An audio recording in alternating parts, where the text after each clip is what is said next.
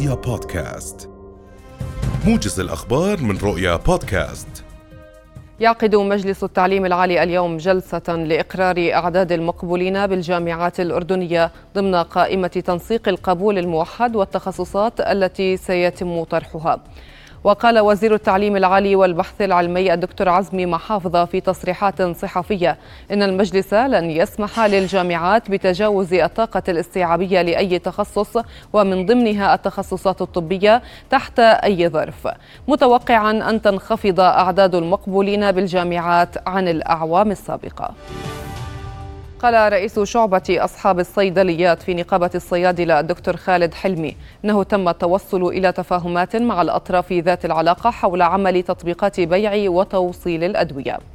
وبين حلمي لرؤيا اليوم أن التفاهمات تضمنت عدم عرض الأدوية عبر التطبيقات والمنصات الإلكترونية والاكتفاء بخدمة توصيل الدواء للمواطنين في منازلهم موضحا أنه سيتم في الأيام القادمة مناقشة وضع أسس وتعليمات خاصة لتنظيم هذه الخدمة من خلال شركات متخصصة بهدف ضمان سلامة الدواء وجودته أثناء التوصيل مع الحفاظ على عرض الأدوية داخل الصيدليات.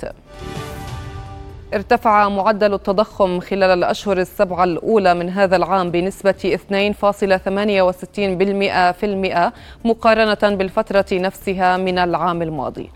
وأظهر تقرير دائرة الإحصاءات العامة الشهري حول الرقم القياسي العام لأسعار المستهلك التضخم لشهر تموز الماضي أظهر ارتفاعا نسبته 92% مقارنة مع ذات الشهر من العام الماضي.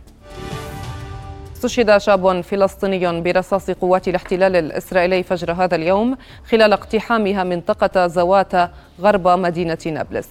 واندلعت مواجهات في المنطقة عقب اقتحام قوات الاحتلال ما أدى إلى إصابة الشاب أمير خليفة بالرصاص الحي في منطقة الراس. ليعلن لاحقا عن استشهاده متأثرا بإصابته. قال رئيس السوري بشار الأسد إن دمار البنى التحتية على وقع سنوات الحرب يشكل التحدي الأبرز الذي يعيق عودة ملايين اللاجئين السوريين إلى بلدهم.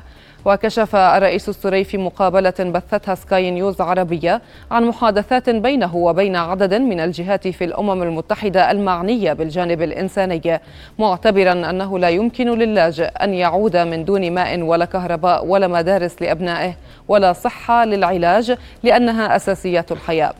هذا وتصدر ملف عودة اللاجئين اجتماعات عدة آخرها مقررات القمة العربية التي حضرتها سوريا في أيار للمرة الأولى بعد أكثر من عقد من نزاع مدمر. دفع أكثر من خمسة ملايين ونصف المليون سوري إلى الفرار من البلاد هربا من المعارك. أعلنت وزارة الدفاع الروسية صباح اليوم أنها أسقطت 11 طائرة أوكرانية مسيرة بالقرب من شبه جزيرة القرم بالإضافة إلى طائرتين مسيرتين كانتا تحلقان باتجاه العاصمة موسكو. يأتي ذلك غداة إعلان روسيا إسقاط مسيرتين أوكرانيتين كانتا في طريقهما إلى موسكو وهي تشكل الهجوم الرابع على الأقل الذي يقع قرب العاصمة الروسية في أقل من أسبوع. وتعرضت شبه جزيرة القرم التي ضمتها روسيا من أوكرانيا عام 2014 لسلسلة, لسلسلة هجمات خلال النزاع بين روسيا وأوكرانيا وتكثفت الضربات في الأسابيع الأخيرة.